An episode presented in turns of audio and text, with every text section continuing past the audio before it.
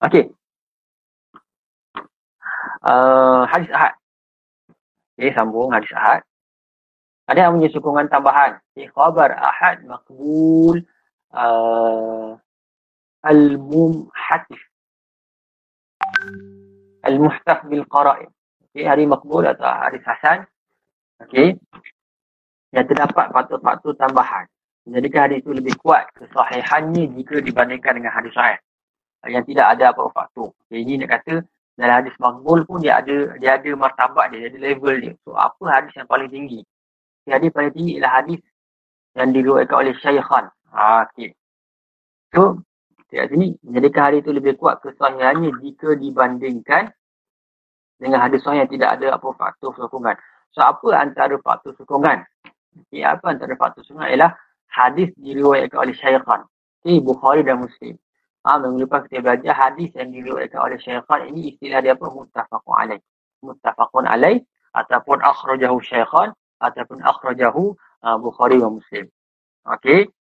Dan tidak bertaraf mutawatir. Faktor-faktor tambahan yang dimaksudkan bagi kedua-dua tokoh itu ialah ha, ini ini faktor tambahan yang disebut oleh Imam Bukhari dan Muslim lah. Dia kata penghormatan masyarakat terhadap mereka, mereka berdua. Okey. Penghormatan masyarakat terhadap mereka berdua termasyhur kebolehan berkenaan hadis Rasulullah. Ini faktor-faktor yang mengatakan hadis Bukhari dan Muslim ini uh, kata dia punya level hadis tu berbeza dengan hadis-hadis yang lain. Uh, hadis-hadis yang disepakati oleh Imam Muslim dan Imam Bukhari berbeza level dia hadis-hadis yang ada dekat Sahih Bukhari, ada ada dekat Sunan Tirmizi. Nah, level dia berbeza. Maksudnya level dia lagi tinggi daripada hadis-hadis yang ada dekat dekat Sunan Tirmizi dan Sunan Abi Dawud dan sebagainya. Ha, apatah lagi hadis-hadis yang tak ada dalam kutub sunan. Hadis-hadis yang hanya ada dekat kitab Musnad Imam Ahmad sahaja. Ha, tapi tak ada dalam kutub sunan. Ha, itu berbeza dia punya level dia. Level dia bawah sikit. Ha, contohnya hadis dalam uh, dalam kitab Mustadrak Hakim contohnya. Ha, ha, contohnya dalam kitab Mustadrak ni. Uh, sorry. Mustadrak. Dalam kitab uh, Sahih Ibn Hibban. Dalam kitab Sahih, dalam kitab Sahih Ibn Hibban ni. Uh, hadis dia berbeza ha, dengan hadis yang disepakati oleh Imam Muslim dan Imam Bukhari dalam Sahih Bukhari dan Sahih Muslim. So, uh, level dia lain. Jadi, kenapa? Kerana Imam Bukhari Muslim ni penghormatan masyarakat ha, terhadap mereka berdua. Yang kedua, termasyhur kebolehan dia. Yang ketiga, kedua mereka adalah yang terawal meneliti hadis-hadis sahih. Itu dari sudut, dari sudut sejarah kehidupan antara wafat mereka dua antara yang terawal.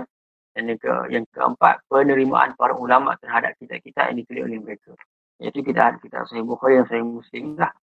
Itu menjadikan hadis yang diriwayatkan oleh Sahih Bukhari dan disepakati oleh Sahih Muslim itu hadis yang kuat. Ha, okay. At- ataupun hadis Bukhari je. Hadis ni hadis Bukhari tuan-tuan. Ha, itu pun kita, kita, kita dah kata hujah sokongan nak kata hadis ni hadis yang kuat. Dari sudut level dia. Ha? Okay.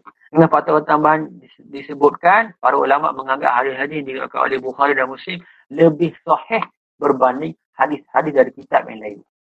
Dia sahih dah tapi kata kalau hadis tu Bukhari dan Muslim meriwayatkan lagi sahih. Ha, dia punya martabat lagi tinggi. Dia kata mutafakun alaih ni, kita kena selidik juga hadis dia. Sebab dia bukan mutawatir. Tapi nak selidik tu kita kata dalam dalam uh, sangkaan kita hadis ni dah mungkin 70% sahih. Kita nak selidik nak meyakinkan diri kita je. Nak bagi, nak bagi sampai 100%. Ha, bagaimana hadis itu Bukhari dan Muslim diriwayatkan. Ha, mutafaqun ayat dengan lafaz mutafaqun alaih ataupun akhrajahu syaikhan ataupun akhrajahu Bukhari dan Muslim. Ha, kalau dalam dalam kitab Fathul Bari tu kita boleh buka kitab Fathul Bari tu memang disebut ha, hadis ni uh, ada dekat Sahih Muslim. Ha, bila kita nampak benda tu okey dia mutafaqun alaih. Nah, Ibn Hajar dah, Ibn Hajar dah, dah memudahkan dah. Memudahkan kita. Okay. Yang kedua ialah hadis masyhur Hadis masyhur lazimnya mempunyai jalan perbuatan yang banyak. Selain daripada faktor sokongan yang pertama iaitu yang, di, yang diriwayatkan oleh Bukhari dan Muslim. Yang kedua ialah hadis tu hadis masyhur. Okey, dia mempunyai jalan periwayatan yang banyak dengan demikian ia lebih selamat daripada, daripada hadis antara dhaif. Yang ketiga ialah hadis-hadis yang diriwayatkan oleh para imam hadis dan juga imam mazhab fiqh. Misalnya hadis yang diriwayatkan oleh Imam Syafi'i, Imam bin Hanbal, Imam Syafi'i meriwayatkan daripada Imam Malik, Seperti Imam Ahmad bin Hanbal dari Imam Syafi'i, Imam Imam juga turut meriwayatkan hadis yang hadis yang sama. Okay, hukumnya hadis-hadis daripada jenis seperti ini lebih diutamakan dari hadis ahad yang tak ada apa-apa sokongan. Ya, so ada sokongan. Maksudnya level lagi lagi tinggi. Nah, kepercayaan kita terhadap hadis itu, terhadap kesahihan hadis itu lagi tinggi. Ha, sekiranya berlaku pencegahan di antara dua hadis, maka ini adalah. Maksudnya kalau lah hadis ahad yang tak ada apa-apa sokongan di atas, ha, bercanggah dengan hadis ahad yang ada sokongan. Contohnya diriwayatkan oleh Imam Syafi'i contohnya. Kita dahulukan hadis yang diriwayatkan oleh Imam Syafi'i lah. Dia ada sokongan. Okey. Seterusnya, uh, muhtaliful hadis. Okay, dua hadis yang bercanggah. Sama ada hadis sahih atau hasan. Ha, jika terdapat hadis lain yang seumpamanya. Maksudnya, yang dan maksudnya betul. Maksud dekat sini ialah sahih lawan sahih. Hasan lawan hasan. Takkan jadi isu kalau sahih lawan hasan. Takkan jadi isu. Kita mesti akan pilih yang sahih. Tapi akan jadi isu bila sahih lawan sahih. Sahih bercanggahan dengan hadis sahih. Hasan bercanggahan dengan hadis hasan. Macam mana kita nak buat? Ha, sebab untuk hadis sahih ni, ialah kita kena beramal. Wajib kita beramal. Boleh jadikan hujah. Sama juga dengan hasan, hadis hasan. Dua-dua tu kita boleh jadi hujah. Ha, so macam mana kita nak buat? Okay. Ulama kata cara pertama ialah kita mengumpulkan kedua-dua maksud hadis berkenaan kita guna kaedah al-jam'u. Macam mana kita ni dalam tabi usul fiqh. Kita menggunakan kaedah al-jam'u. Okey, sekiranya dapat dikumpulkan, wajib beramal dengan kedua-duanya. Contoh, la adwa wa la tiyara. Macam mana ulama buat kaedah al-jam'u ni? Ha, ni kita tengok. Al-jam'u ni maksudnya apa? Kita tak mengabaikan kedua-dua hadis. Kita tak mengabaikan kedua-dua, kedua-dua makna hadis. Okey, uh, hadis yang pertama la adwa wala. Ha, tidak tidak ada jangkitan dan tidak ada penungan. Maksudnya penyakit ni tak ada penyakit yang berjangkit. Ha, ini maksud dalam hadis ni. Hadis yang kedua kata apa? Fir uh, fir min al majnun. Ha, firara min al. Larilah kamu daripada orang yang berpenyakit. Ha, kusta. Okey, kira sebagaimana kamu lari daripada sini. Kenapa Rasulullah lari? Sebab penyakit kusta ni penyakit yang berjangkit. Sedangkan hadis ini la la adwa wala tiyar. Ha? Tak ada orang maksudnya tidak ada yang berjangkit. Nabi kata kat sini tidak ada hadis yang berjangkit. Hadisnya hadis Muslim. Ha, kuat ni. Hadisnya hadis Bukhari. Ha, kuat juga. Bila-bila pertentangan. Bila ada pertentangan. Ya, hadis yang pertama ni Rasulullah kata tak ada jangkitan. Tapi hadis yang kedua, Firah minal majzum. Tiba-tiba Nabi kata penyakit kusta tu ada jangkitan. Seakan-akan ada percanggahan antara dua hadis. Macam mana kita kita nak melakukan kaedah al-jam'u, menggabungkan makna kedua-dua hadis ni, kita tengok. Kedua-dua hadis ada hadis sahih. Ha, itu kita kata uh, berlaku dalam isu muhtalifun hadis tu. Sebab kedua-duanya hadis sahih. Pada zahirnya martabatnya sama. Ha, kerana yang pertama menafikan jangkitan, yang kedua pula menyabitkan adanya jangkitan. Cuma satu yang betul. Ha, ulama kata kita guna kaedah penyatuan. Kaedah al-jam'u dengan cara macam mana? Hadis pertama boleh dipahami ini ialah uh, inilah takwil dan ulama terhadap hadis tu. Boleh fahami bahawa penjangkitan penyakit tidak berlaku pada asalnya. Okay, penyakit tidak berpindah dengan sendiri. Ha, itu maksud itu itu yang nak dimaksudkan dengan Nabi. Maksudnya uh, itu yang Nabi nak maksudkan. Asalnya penyakit akan berpindah dengan sendiri. Ha, tetapi jangkitan akan berlaku dengan kemahuan dan kekuasaan daripada Allah. Ha, itu takwilan ulama. Dan hadis yang pertama. Yang kedua, hadis kedua boleh dipahami dengan salah satu sebab penyakit boleh berjangkit lah melalui pergaulan dengan orang yang berpenyakit. Ha. Ha, so ini dah, dah uh, ulama dah gunakan kedua-dua hadis. Hadis pertama, hadis pertama nak faham. Okay. Daripada hadis ni kita faham bahawa pada pada asalnya penyakit tidak akan berjangkit. Ha, kecuali sekiranya kita bergaul dengan orang yang berpenyakit. Berdasarkan hadis yang kedua. Maksudnya ulama guna kedua-dua hadis ini. Ha, sebab hadis ini kedua-dua sahih. Okey. Okey. Okey. Um, ini ini contoh cara ulama menjamakkan. Dia menyatukan kedua-dua makna hadis yang bertentangan. Okey. Um, Okey, jika hadis yang dimaksudkan tidak dapat disatukan, maka kedua-duanya ditinggalkan buat sementara waktu. Ha, tengok. Okey, Jika hadis itu tak dapat disatukan, tak ada nak ta'wil pun tak boleh. Nak ta'wil pun tak boleh. Tak boleh kita nak ta'wil langsung. Kita nak satukan ni, tak boleh nak ta'wil langsung. Tak boleh kita nak guna, guna, gunakan langsung. So, apa pendekatan ulama? Kita kata kita gunakan kaedah tawakuf dulu. Kita tinggalkan sementara. Tinggalkan sementara. Bukan tinggal terus. Tinggal sementara dalam masa yang sama kita cari. Sehingga diketahui mana yang lebih kuat atau lebih dahulu dan yang mana terkemudian.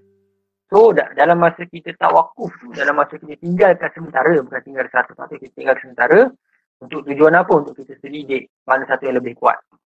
Mungkin hadis yang pertama tu sahih li Hadis kedua tu sahih li zatihi. Sahih li ghairihi bertentangan dengan sahih li zatihi, kita ambil sahih sahih li zatihi ya. Ha. ataupun mungkin hadis pertama itu lebih dahulu diriwayatkan oleh Nabi berbanding hadis yang kedua. Bila bila ada perbezaan waktu, kita boleh gunakan keadaan nasikh wal mansuh. Ini cara ulama ni, cara ulama. Ha, pertama, kita boleh kita kalau boleh kita guna kaedah penyatuan. Kita jamakkan kedua-dua makna. Kita gunakan kedua-dua hadis. Kalau tak boleh, kita tawakuf dulu dalam masa tawakuf tu kita cari mana yang lagi kuat. Cari cari hadis-hadis sokongan. Ha, cari faktor-faktor sokongan. Oh, ni hadis Bukhari, hadis Muslim. Ha, ada tak hadis ni uh, disepakati di Bukhari Muslim? Disepakati. Kalau tak kita tengok asbab urut hadis, mana hadis yang diruatkan dulu oleh baginda. So hadis yang kemudian tu, kita tengok ini inilah nasikh dan ini mansuh. Bukan kita kata ulama yang kata kita ni tak ada hak dah nak kata hadis ni mansuh ke nasikh. Nak kata mansuh ke nasikh ni hanya kita nukilkan ulama kata. Ha, ulama kata ini nasi masuk. Kerana apa? Kita boleh sebutkan hujah je. Kerana ini hadis kata-kata disebutkan kemudian dan sebagainya. Benda tu je. Tapi kita nak kaji macam mana ulama berinteraksi dengan hadis yang dilihat dilihat secara zahirnya bertentangan. Okey. Okay. Nasih hadis dengan masuk hadis. Okey. Hadis, uh, syarat menghapuskan hukum yang terdahulu dengan hadis yang datang kemudian. Para ulama ni beranggapan bidang nasih masuk ini merupakan satu yang suka dan membebankan. Namun macam mereka telah berusaha tak baik mungkin. Yang kita dah belajar apa itu nasihat, apa itu mansuh, kita dah belajar dalam usul fiqh. Lepas tu saya kata, sebab tu bidang usul fiqh dengan bidang hadis ni satu bidang yang sangat-sangat berkaitan. Sebab tu Imam, Imam Syafi'i, bila mana Imam Syafi'i buat kita Arisalah, Arisalah itu memberi sumbangan yang sangat-sangat besar dalam bidang usul fiqh. Dalam masa yang sama, dia memberi sangat-sangat besar sumbangan dia dalam bidang hadis. Arisalah tu dua-dua sumbangan dia bagi. Imam Syafi'i. Ha, okay. Antara orang yang pertama, antara awam membicarakan perkara ini ialah Imam Syafi'i. Ha, saya kata tadi, saya cakap ada salah. Eh. Okey, uh, cara mena- mengenali nasih dengan maksud cara dia, pertama, daripada kenyataan Rasulullah itu sendiri. Ha, ni, ni contohnya hadis ziarah kubur. Hadis uh, ziarah kubur, nahaitukum an ziaratil kubur. Ha, Nabi pernah kata, dulu, kuntu, kuntu tu dulu, aku pernah melarang kamu semua tu ziarah kubur. Fazuruha, maka sekarang ziarahlah dia. Aku benarkan, fa innaha tazkiratul akhirah. Kerana ia boleh mengingatkan kamu kepada akhirat. Ha, Nabi kata sendiri, dulu aku aku larang kamu. Dulu pernah aku larang, dia kata. Abu Bakar SAW kata, dulu pernah aku melarang kalian untuk menziarahi kubur. Tapi sekarang, ziarahlah. Ha, nak kata apa? Nabi telah membatalkan hukumnya yang dulu dengan melakukan hukum yang baru apa? Maka ziarahlah. Nah, ini kenyataan pertama, kenyataan daripada Rasulullah. Yang kedua, penyataan sahabat. Ha, penyataan sahabat. Kan al-akhiru amra'a. Ah, ini, ini, ini isu tentang uh, tarukul wuduk mimma masatinar. Okey, uh, wuduk, uh, wuduk akan terbatal uh, sekiranya memakan masak, makanan yang dimasak dengan api. Dibakar. Uh, Okey, Kana akhirul amra min Rasulullah SAW tarkul wudu mimma masatin nar. Maksudnya apa? Uh, dia guna lafaz kana akhirul amra. Maksud dia akhirul amra ini ialah uh, Nabi meriwayatkan hadis yang mengatakan makan makanan yang dibakar membatalkan wudu pada akhir hayat baginda. Maksud hadis ni hadis yang terkemudian. Lah. Tapi tapi nak bincang betul ke hadis ni hadis terkemudian? Tapi ini contoh je saya nak bagi. Contoh ni, kana akhirul amr, kata hari ini macam mana? Ha, ini kita nak kita nak contoh pernyataan sahabat. Okey, yang ketiga mengetahui tarikh. Ha, mengetahui tarikh uh, urut hadis tersebut. Okey, macam uh, maksudnya batas puasa pembekam dan orang yang dibekam. Hadis ini di, dihapuskan dengan hadis Ibn Abbas yang menyatakan bahawa Nabi telah berbekam berbekam sedangkan baginda berpuasa. Ana Nabi ihtajama wa huwa shaim hadis yang diriwayatkan Syaddad. Ha, ini hadis yang atas ni diriwayatkan oleh Syaddad ni. Okey, pada zaman pembukaan kota Mekah. Ha, sebab tu kita minta asbab buruk, asbab buruk bagi hadis. Maka hadis Ibn Abbas berlaku pada uh, Hajjatul Wida'. Ha. So, pembukaan Mekah berlaku dulu. Baru Hajjatul Wida'. Jadi hadis yang diriwayatkan oleh uh, Syaddad pada pembukaan kota Mekah ni telah dihapuskan. Hukumnya melalui hadis yang yang diriwayatkan oleh Ibn Abbas pada ketika uh, hujjatul wida. Okey. Yang keempat ialah uh, dalil ijma'. Man syaribal khamra fajiduhu fa inna ijma' mengatakan hadis ini telah dina, dinasahkan. Okey. Uh, selain daripada hadis makbul, tadi kita dah bincang panjang tu, itulah hadis makbul. Apa tu hadis makbul? Dia ada dua. Hadis makbul uh, iaitu hadis sahih dan hadis hasan. Apa hadis sahih terbahagi kepada dua. Hadis sahih li zatihi hadis sahih li ghairihi. Hadis hasan pun ada dua. Hasan li ghairihi, eh, hasan li zatihi dengan hasan li ghairihi. Apa beza li zatihi dengan li ghairihi? Li zatihi ini dia uh, dia uh, apa diterima men- menurut syarat, memenuhi syarat li zatihi. Adapun li ghairihi, uh, dia tak diterima melalui syarat lah. Kalau dia kata sahih li ghairihi, asalnya dia hasan. Tapi disokong oleh hadis yang lain, naik martabat jadi sahih li ghairihi. Sama juga dengan Hasan. Hasan di ghairihi asalnya ialah da'if. Da'if yang ringan. Tapi disokong oleh hadis yang lain, maka dia naik martabat dia jadi Hasan di ghairihi. Okey. Yang kedua ialah hadis mardud. Ha, kita nak bincang hadis yang mardud. Hadis yang ditolak. Mardud ni maksudnya ditolak. Okey. Dan antaranya ialah hadis da'if. Ha, tapi kat sini, uh, da'if ni tak semua da'if yang ditolak. Yang maksud da'if yang ditolak kat sini adalah da'if yang berat. Ustaz, jadi saya? Uh, doa kita tu termasuk dalam um, hadis marduk ke ataupun hadis yang mana? Mutarib ke? Dia ada penjelasan itu Ustaz? Ah, uh, memang dalam kitab dia kata doa jidan tapi kita kena Tapi dalam makhluk ke uh, mutarib ke ataupun dia dalam kategori yang mana Ustaz? Oh, kita kena tengoklah. Uh, tengok status hadis tu memang dia kata doa jidan tapi nak tengok status hadis tu. Doa tu dekat dekat bahagian mana? Kalau dekat bahagian ada seorang perawi yang kazab, okey dia mati lah. Haris mungkar lah.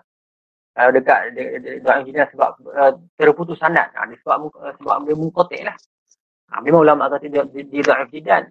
Tapi bila kata doa engineer tu maksudnya dia, dia doa yang berat lah. Bukan doa yang ringan. Tapi kita nak tahu doa engineer, doa engineer, dia doa engineer. Tapi nama dia apa? Istilah dia apa untuk hadis ni? Kita tengok doa dia sudut mana. Okay, bila kita kata, okey ada seorang perawi yang kazab. Ha, so kita kata, okey Idah Fidan dan istilah dia apa? Istilah dia uh, apa hadis mungkar. Ya, ada ada ada ada soal ada sanad dia tidak bersambung. So kita kata okey ini hadis mungkar. Ha, so doa Fidan kat sini ialah lafaz yang umum. Ulama ulama hadis letak doa Fidan. Ha, tapi kita kena tengok nak nak tentukan hadis tu dekat doa yang mana? Kita kena tengok ah, doa dia sudut apa. Ada mutarib ke? Ada matruk ke? Ada munkar ke? Ha, tapi bila kita dengar je Tuan Fidan tu maksudnya okey. Ini adab yang berat lah. Tak boleh kita pakai lah. Ha, apatah lagi bila ulama kata la aslalaha. Ha, sama juga istilah dia la aslalaha ni. Kata dia do'if. Tapi do'if apa do'if Fidan. Tapi dekat dekat part mana la aslalaha ni? Hadis yang masuk. Hadis tak ada apa. Hadis boleh jadi hadis maudhu. Tak ada asal bagi dia. Maksud dia Nabi memang tak riwayatkan langsung. Uh, okay. Okey. Nah, Ustaz Fadli ni dia banyak membaca ni. Ha, banyak baca kitab-kitab Arab, dia tidak akan nampak. Dia banyak, banyak, banyak baca kitab-kitab hadis, banyak baca kitab-kitab takhrij, kita, kita akan nampak ulama guna perkataan-perkataan yang lain. Dan, ya aslalaha. Ha, tapi, hakikatnya dia merujuk kepada istilah yang kita akan belajar ni, musalah hadis ni. Adakah matruk, mungkar dan sebagainya. Okey. Okey. Hadis uh, mardut. Nah, yang kebenaran berada tidak dapat mengatasi keraguan yang ada pada diri. Ya, nak senang faham hadis mardud ni hadis yang tak cukup syarat hadis makbul. Apa syarat hadis makbul? Yang pertama ialah bersama sanad, yang kedua perawi adil, yang ketiga adilnya dobit. Ya, dobit yang baik, ha, sama ada sempurna ataupun tidak. Yang keempat tidak ada syaz dan yang kelima tidak ada ilah. Hilang satu syarat, dia akan terus jadi hadis mardud. Ha, okay, terus jadi hadis mardud. Ha, ini kita faham. Kita, kita kena jelas. Okey. Tengok hadis contoh dia man ataha idhan aw imra'atan fi duburiha aw ka aw kahinan faqad kafara biha unzila ala Muhammadin. Siapa yang mengisi uh, mendatangi pada dubur perempuan atau mendatangi tukang tenun maka sesungguhnya ia kufur dengan apa yang diturunkan oleh Muhammad sallallahu alaihi wasallam. Okey. Bukhari menyatakan hari ini dhaif. Kenapa dhaif? Tengok. Tengok kemudian ya. Sanad dia, dhaif pada sanad. Kenapa tidak bersambung? Dia sudah hilang satu syarat syarat syarat hadis makbul iaitu bersama sanad. Ha, so hadis ni terus dhaif. Kenapa tidak bersambung sanad? Sebagai ulama lain menyatakan hadis ini dhaif kerana dalam sanad ada, ada, ada Hakim Al-Asram. Maka ramai dari kalangan ulama hadis mendhaifkannya. Hakim ni seorang, seorang perawi yang dhaif. Ha, Ibn Hajar kata beliau adalah seorang yang suka memudah-mudahan seperti meringan-ringankan syarat tertentu. Lain fil, uh, fil hadis.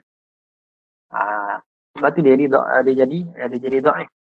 Walaupun dalam sanad yang lain, perawi lain tu kuat, tapi disebabkan ada seorang perawi yang dhaif, dia akan jadi martabat, uh, dia, dia punya sanad tu terturun terus. Daripada makbul ke, makbul ke mardu. Dhaif lah.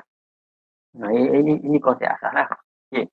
Hukum meriwayatkan hadis dhaif, ulama benar bahawa harus meriwayatkan hadis dhaif. Tetapi dengan dua syarat. Pertama, dia ada kaitan dengan akidah. Kerana apa? Akidah ni satu Uh, satu benda yang kita kena yakin secara kata kita kena yakin dengan daruri kita kena yakin dengan 100% tidak boleh ada keraguan pada dia. Takkan kita nak gunakan dalil yang diragukan untuk bak akidah tak boleh. Ha.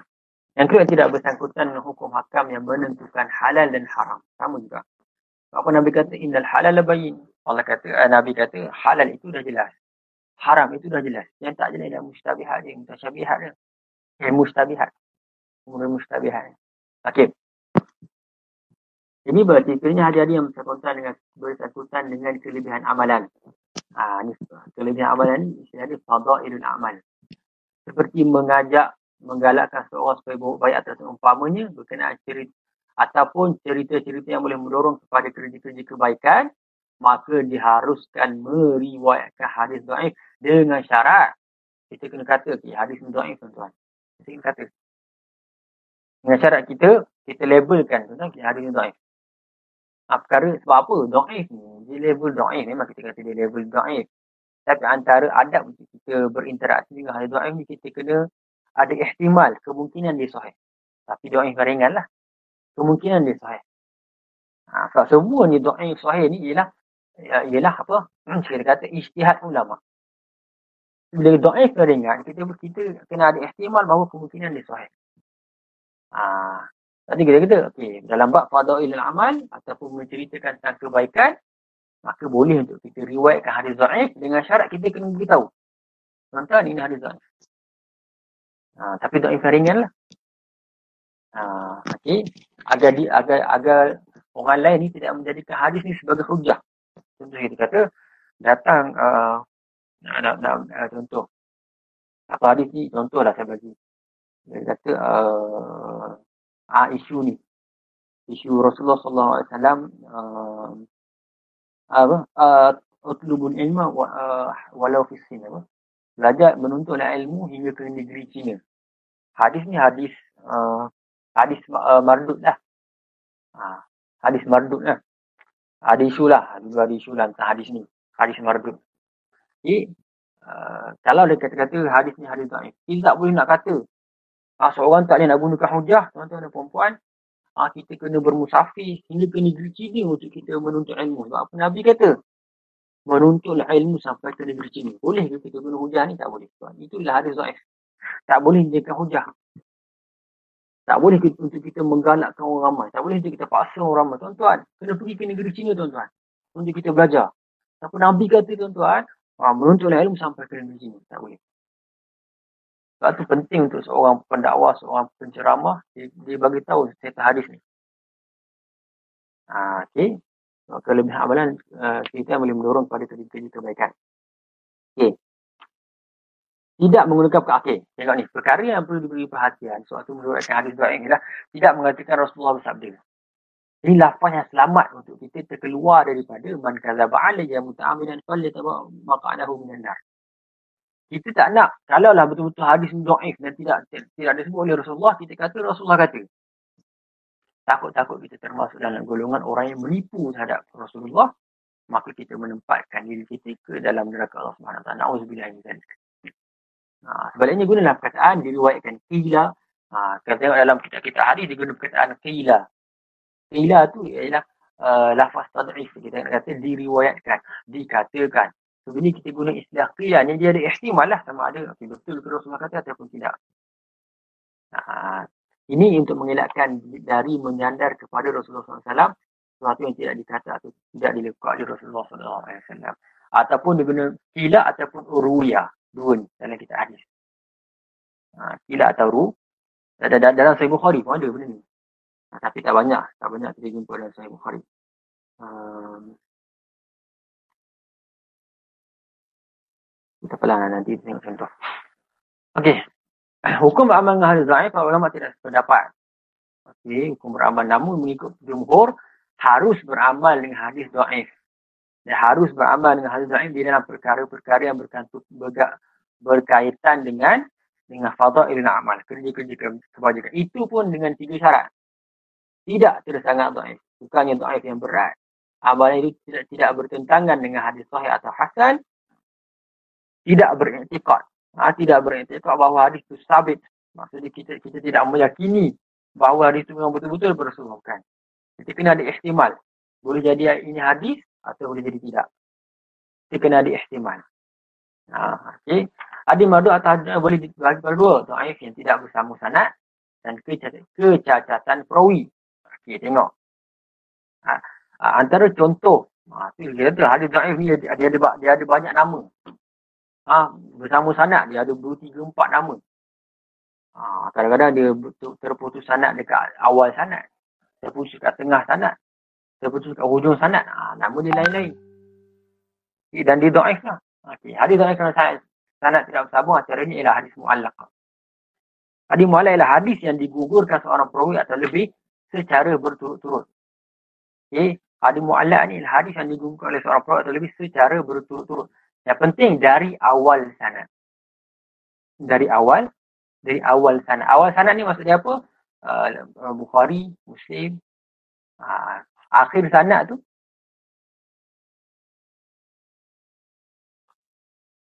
Okey, akhir sanad tu kita kata sahabat dengan dengan Nabi lah tu akhir sanad. Awal sanad kita kata okey yang ujung-ujung. So bila dikata digugurkan seorang perawi atau lebih dari awal sanad, ha, kita kata secara berurutan, kita kata hadis ni hadis mu'allak. Hadis, kalau mu'allak ni maksudnya hadis tergantung. Okey, banyak terdapat dalam kitab Bukhari. Ya. Pengguguran yang dimaksudkan ialah dengan menggunakan semua perawi, menggugurkan semua perawi di dalam sanad, kemudian berkata Rasulullah SAW dan terus menyebut hadis atau dengan menggugurkan semua perawi kecuali sahabat dan atau sahabat atau tabi'in dan tabi'in. Contoh mu'allak. Ghatan Nabi sallallahu alaihi wasallam uh, rukbatahi hina dakhala Uthman. Okey dalam Sahih Bukhari ni, Sahih Bukhari Imam Bukhari sebut uh, qala Abu Musa al-Asy'ari uh, ghatan Nabi terus kepada Abu Musa al-Asy'ari. Sedangkan Imam Bukhari ni mustahil berjumpa dengan Abu Musa al-Asy'ari. Uh, Imam Bukhari tak sebut nama perawi-perawi sebelum dia uh, perawi selepas Abu Musa al-Ash'ari tak sebut. Imam Bukhari terus sebut, Qala Abu Musa al-Ash'ari, Ghatan Nabi SAW. Nak sebut Qala Abu al-Ash'ari ni, kita kena pastikan dia jumpa terus. Ha, dia kena betul-betul berjumpa, betul-betul berjumpa dengan Abu al-Ash'ari. Baru kita boleh riwayatkan dengan sedemikian. Baru kita boleh kata Qala Abu al-Ash'ari. Kalau tidak, kita kena sebut. Abu al-Ash'ari berpindah kepada siapa, berpindah kepada siapa, berpindah baru sampai kepada Bukhari. Ha, tapi tujuan dia buat macam ni, antaranya uh, Imam Bukhari nak meringkaskan. Ha, kalau lah Imam Bukhari masukkan semua sanat ha, dalam kitab uh, Sahih Bukhari ni, oh, tebal lagi tebal lah. Lagi tebal. Ha, tetapi kita husnuzon lah Imam Bukhari sudah uh, meneliti ke semua perawi yang ada dalam ni So Imam Bukhari nak atas dasar nak meringkaskan, Imam Bukhari terus sebut Qala Abu Musa. Nah, kata Nabi SAW. Tapi pada hakikatnya hadis ni hadis mu'allak lah. Hadis zaif lah. Terputus sanat lah. Tapi disebabkan dalam Sahih Bukhari, nah, kita pun kita pun uh, okay, kita tengok hadis ni, okay, oh, ni terus Qala Abu Musa Syahari ni. Kita kata, okay, pada awalnya kita tengok ada hadis ni hadis mu'allak, hadis zaif. Pada awalnya. Lepas tu kita pun tengok. Kita pun teliti. Ha, Abu Musyari apa yang Bukhari nak masukkan sebagainya. Sebab Imam Bukhari ni ada juga perawi-perawi dia.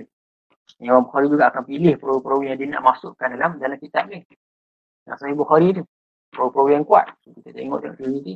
Rupanya bersama sanat. Cuma Imam Bukhari uh, gugurkan nama perawi yang lain untuk uh, untuk meringkaskan tulisan dalam Sahih Bukhari. Ha, tapi status, status hadis tu tadi mu'alak lah pada awal dia. Seperti yang Nabi SAW berupa saya hina dakhala Uthman. Ada yang mu'alak kerana Bukhari mengungkap semua perawi dalam sanatnya kecuali seorang sahabat iaitu Abu Sa'al Syari. Hukumnya ada mu'alak mardud atau da'if sebab sanatnya terputus. Tapi para ulama membuat penilaian yang berbeza. Ada hadis mu'alak yang terdapat dalam Bukhari. Ha, okay, dinilai sebagai makbul. Ha, hadis mu'alak dalam sahih Bukhari dan Muslim dinilai sebagai makbul hasan dan da'if dengan syarat. Jika diriwayatkan dengan siyah al-jazam qala zakara haka ha. maka ia dihukum sahih ha. sebab bila mana eh bila mana seorang perawi tu seorang perawi hari dia dia guna perkataan qala tapi dia tak dengar pun perkataan tu tak dengar pun uh, uh, sahabat tu apa meriwayatkan hadis dia tak dengar pun hadis daripada seorang perawi ni tapi dia guna perkataan qala contohnya kita kata uh, uh, Imam Imam Syafi'i okay, uh, mendengar hadis daripada Imam Malik. Kata, contohlah. Lepas Imam Syafi'i kata, qala. Lepas Imam Ahmad pun, eh, Imam Ahmad tak dengar hadis tu daripada Imam Malik. Tapi Imam Ahmad pun gunakan perkataan qala. Uh, so apa jadi? Imam Syafi'i tu tak apalah, tak jadi sebab dia dengar. Tapi Imam Ahmad ni tak dengar. Tapi Imam Ahmad meriwayatkan hadis tu dengan menggunakan perkataan qala. Dia kata, uh, Ahmad bin Hanbal qala Malik. Maksud dia, seakan-akan Imam Ahmad ni mendengar hadis itu daripada Malik secara langsung. Dengan lafaz qala je, dengan lafaz zakara je, dengan lafaz haka je. Jadi kalau didapati bahawa Imam Ahmad ni tak betul-betul uh, mendengar hadis daripada Imam Malik, maka Imam Ahmad ni akan ditulis sebagai kazabul hadis. Ataupun kita kata sebagai uh, seorang yang bermudah-mudahan dalam uh, dalam meriwayatkan hadis. Tapi kalau Imam Ahmad ni tak berlaku lah. Ini saya bagi contoh saja yang mudah. Kita faham. Sebab tu ulama kata bila Bukhari guna lafaz qala, terus qala Abu Musa al-Ash'ari, oh, maka ini kata sahih lah.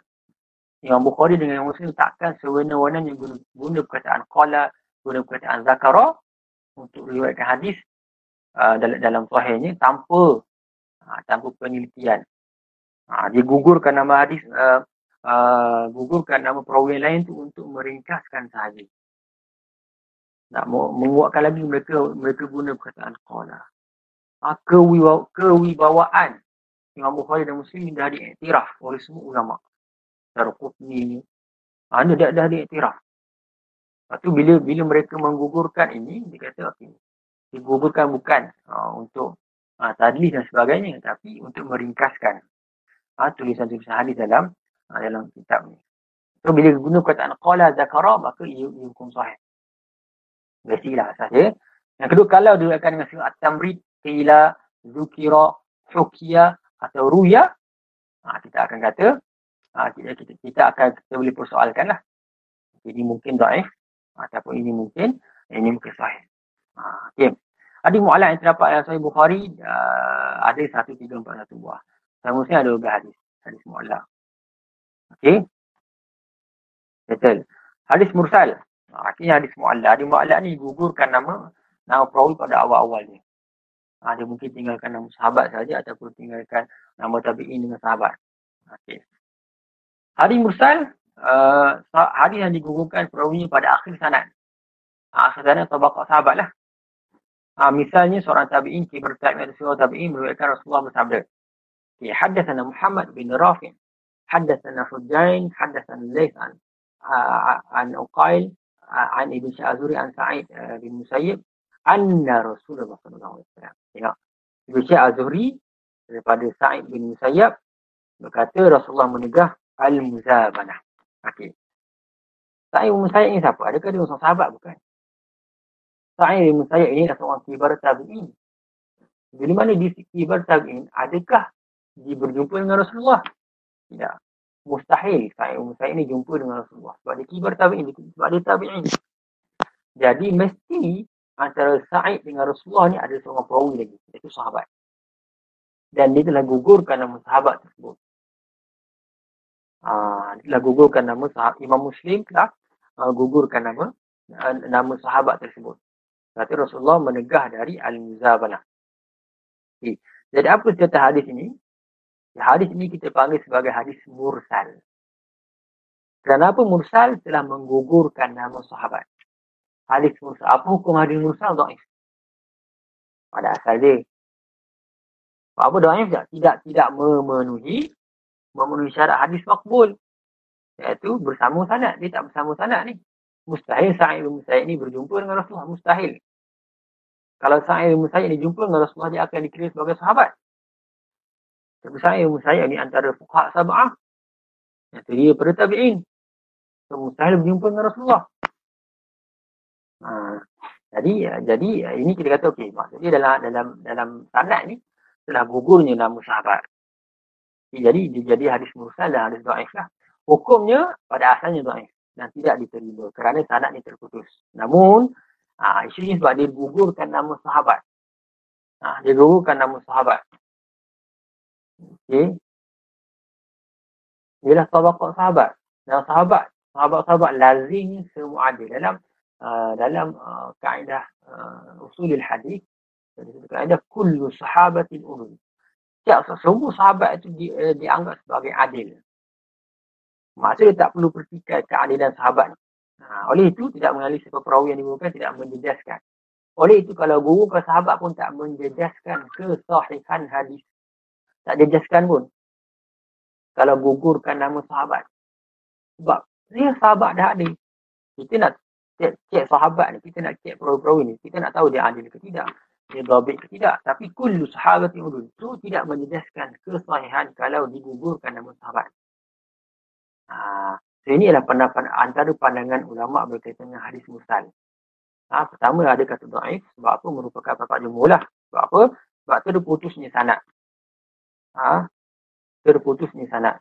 Dia kata jumhur kata mungkin uh, bukan sahabat mungkin selepas tu contoh mungkin selepas Ibn Syah Al-Zuhri ni eh, eh, mungkin selepas Sa'id bin Musayyab ni ada seorang tabi'in lagi mungkin. Kemungkinan-kemungkinan ini menyebabkan uh, jumhur kata okay, hadis ni hadis dhaif. Ada juga yang kata sahih. Berdasarkan hujah yang sebut tadi. Kenapa uh, sahabat ialah siqah. Ni antara beberapa Ibu Abu, Hanifah yang Malik dan Imam Ahmad. Okey hmm ada yang kata ini termasuklah hadis makbul dengan bersyarat. Okey daripada Imam Syafi'i dan sebagai ulama. Syaratnya apa? Perawi itu kena uh, kena uh, perawi yang menggugurkan. Itu kena daripada kibar tabi'in. Macam Sa'id bin Musayyib tadi adalah kibar tabi'in. Satu. Yang kedua, perawi yang digugurkan itu jika jika disebutkan namanya ia hendaklah daripada seorang yang sikoh. Kalau sahabat seorang yang sikoh lah. Yang ketiga, periwayatan tidak bertentangan dengan periwayatan-periwayatan yang lain jika mereka meriwayatkan hadis berkenaan. Dan dari itu hendaklah hadis itu ada diriwayatkan melalui sanad yang lain walaupun mursal. Maksudnya ada hadis yang lain, sanad yang lain. Ha, tapi walaupun mursal ke, walaupun dia sahih, tapi dia kena ada uh, riwayat yang lain. Okay, berdasarkan hadis tersebut. Bila mencukupi syarat yang demikian, maka mursal itu dianggap sahih. Okay. Ini, ini pendapat daripada Imam Syafi'i lah. Jadi dia, dia makbul dengan bersyarat.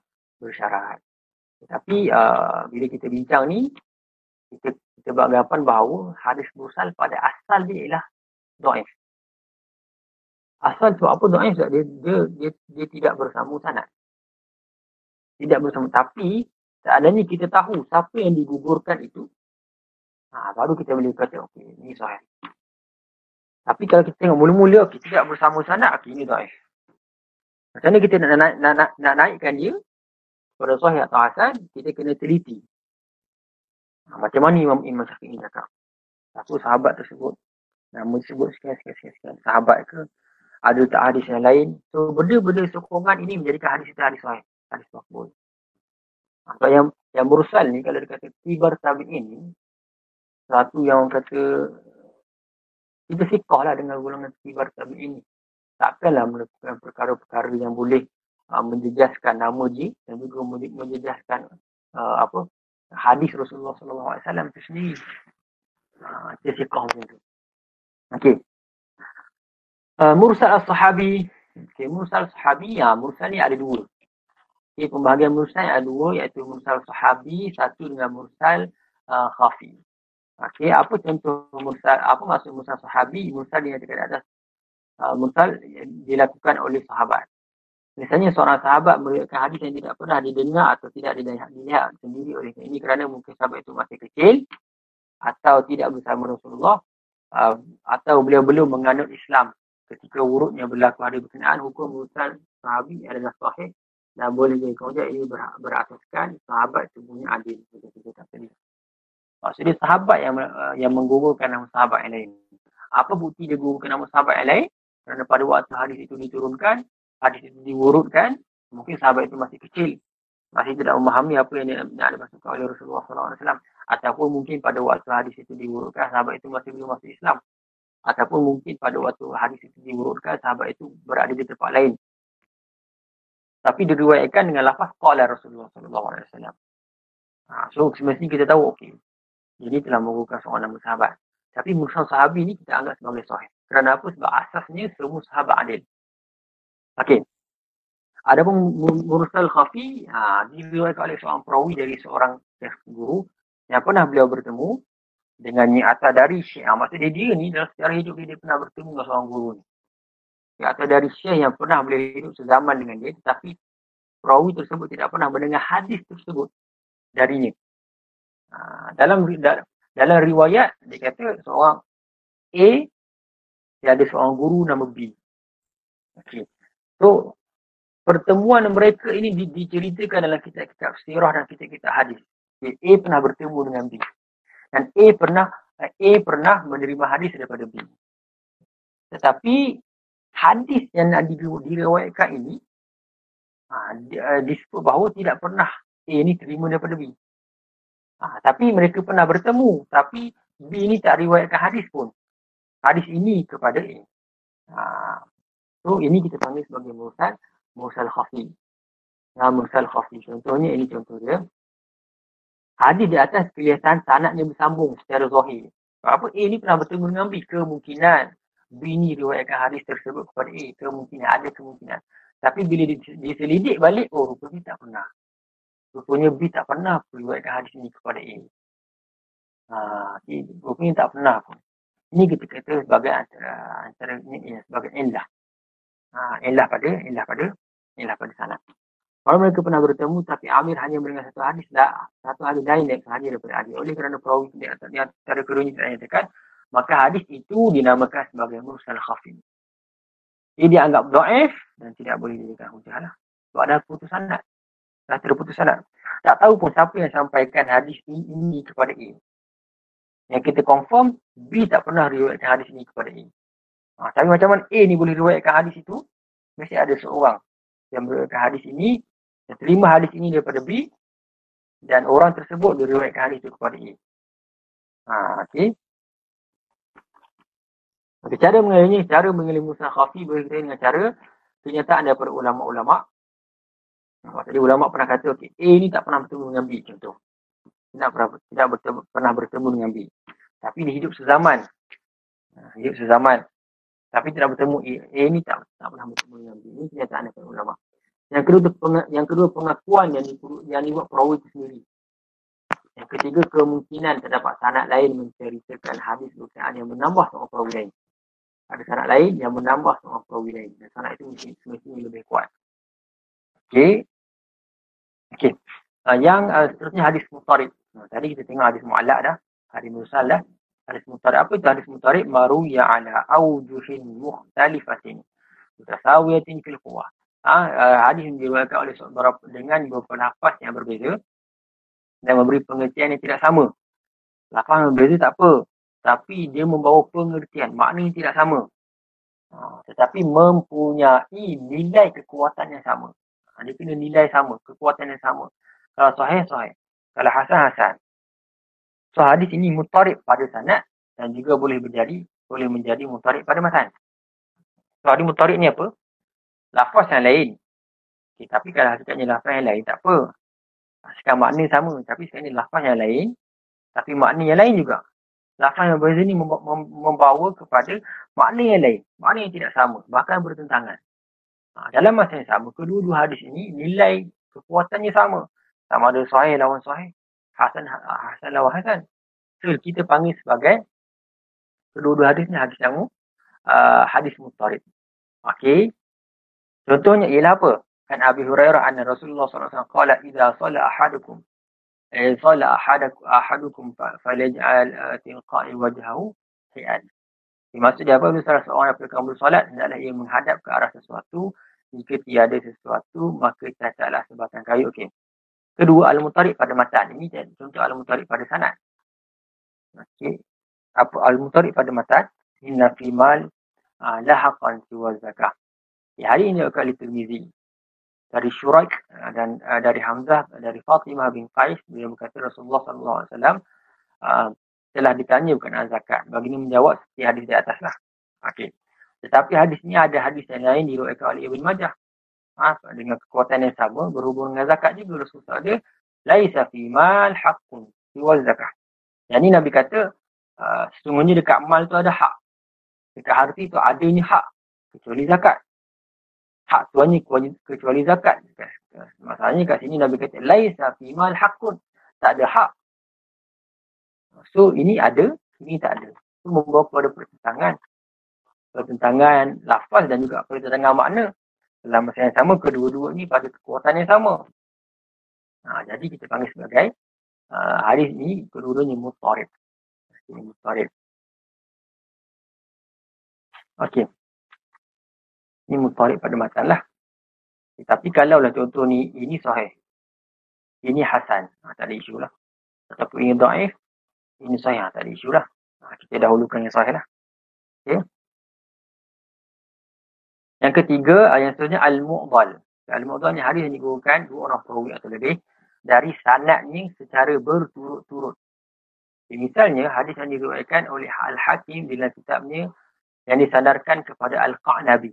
Ha, dari Malik bin Abi Hurairah, bila berkata Rasulullah SAW bersabda, dengan meluki ta'amu. Okay.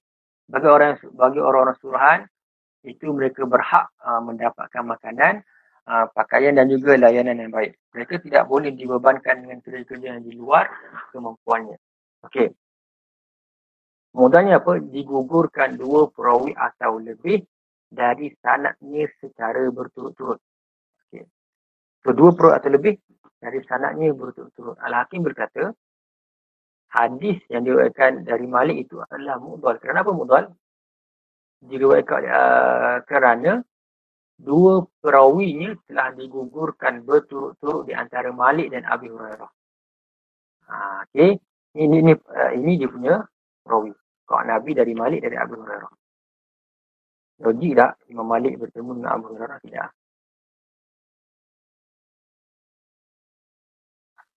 Okey. so, telah digugurkan dua perawi dan digugurkan berturut-turut di antara Malik dan Abi Hurairah. Ketiadaan dua perawi ini diketahui melalui jalan periwatan yang lain uh, yang bukan daripada Al-Muwatta iaitu dari Malik Muhammad bin Ajlan dari bapanya. Maksudnya telah digugurkan perawi Muhammad bin Ajlan dan bapa uh, bapanya uh, daripada Abi daripada Abi Hurairah. So hadis ini kita panggil sebagai mu'dal sebab di, di digugurkan dua orang perawi berturut-turut ha, daripada sanad ini. Dia hukumnya hadis mu'dhal lah. Ha, secara zahirnya kita dah tahu. Sanad ini tidak bersama sebab Malik dengan Abi Hurairah. Ha, okay, Malik dengan Abi Hurairah. Imam Malik ni tabi Imam Malik ni tabi tabi ini. Abi Hurairah ni sahabat. Ha, secara secara ini kita pun dah tahu. Okay, tapi kita tak tahu adakah dia mu'dhal ataupun ha, hadis ha, hadis yang lain ni. Okey. Hukumnya hadis ini mu'dhal mengikut ijma' hukumnya daif okay. lebih daif daripada mursal dan daripada hadis munqati. Ini kerana bilangan perawi yang digunakan lebih ramai lah. Kalau munqati ini satu je. Okey. Uh, Al-munqati. Okay. Pada sanatnya, terputus pada sanatnya sama ada terputusnya pada awal, tengah ataupun di akhir. Dengan pengertian ini, munqati ini boleh jadi uh, mursal boleh, uh, di mu'allak boleh, hadis mu'adal boleh. Uh, okay. Uh, tapi ulama uh, mutakhir membezakan muqatil dengan mursal muallaq okay. mereka tak ada muqatil hadis yang bukan seorang perawi pada tengah-tengah sanad ini ini pengertian daripada ulama mutakhir lah. Okey uh, dia boleh berlaku pada satu tempat atau lebih. Misalnya hadis yang diriwayatkan oleh, oleh, oleh hakim rawahu Abdul Razak an Sauri tengok. Uh, rawahuhu ni merujuk kepada hakim lah. Sauri Ibn Ishaq. An Abi Ishaq Zaid bin uh, Zaid bin Yusuf dengan Huzaifah.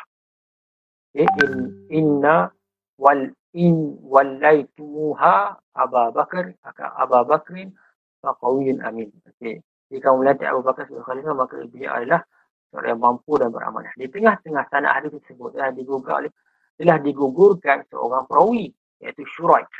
Ya, sepatutnya ada di antara As-Sawri dengan dengan Abi Ishaq yang sepatutnya ada di antara Harun dengan Abi Ishaq ni. Sepatutnya ada syurat kat sini.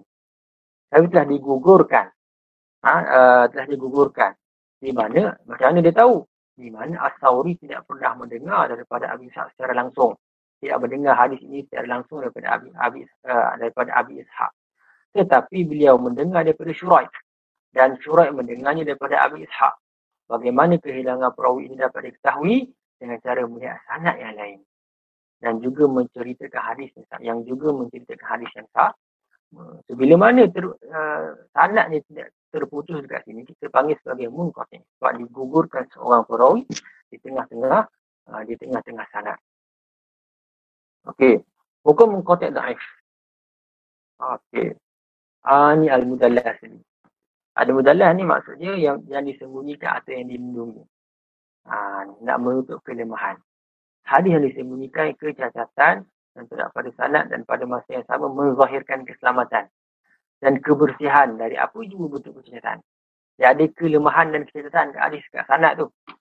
Ha, kat sanad tu ada ada kelemahan dan cacat kat sanad tu.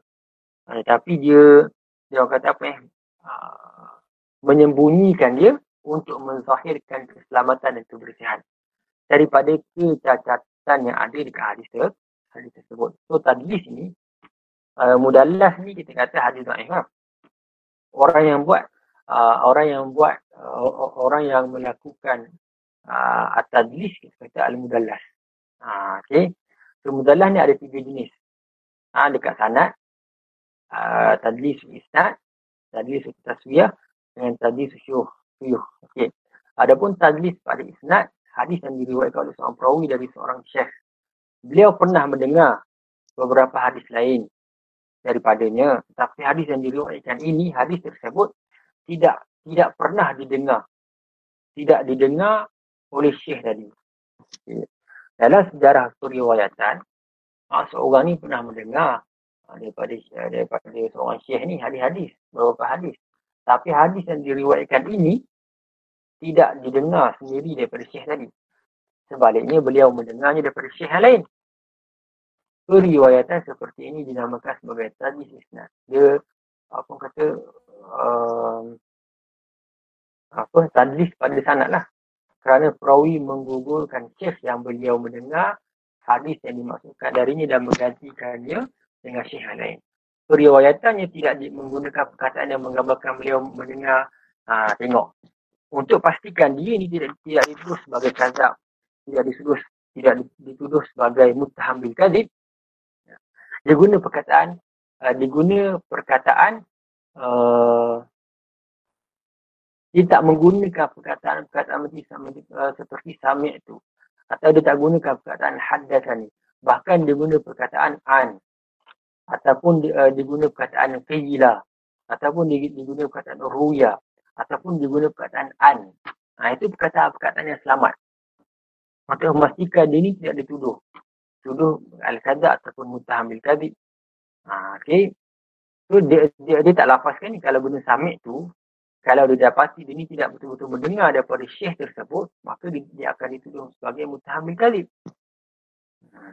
Antara contohnya lah daripada Hakim bin dari Ali uh, bin uh, bin Khushram, beliau berkata, Uyainah berkata kepada kami dari Az-Zuhri. Uyainah qala kepada kami an Az-Zuhri. Nah, dari ini digunakan perkataan an. Dan tanya kepadanya, adakah engkau betul-betul dengar daripada Az-Zuhri? Jawabnya tidak. Ha, dia, dia tak boleh nak menafikan. Jadi kita tanya tak boleh nak nafikan.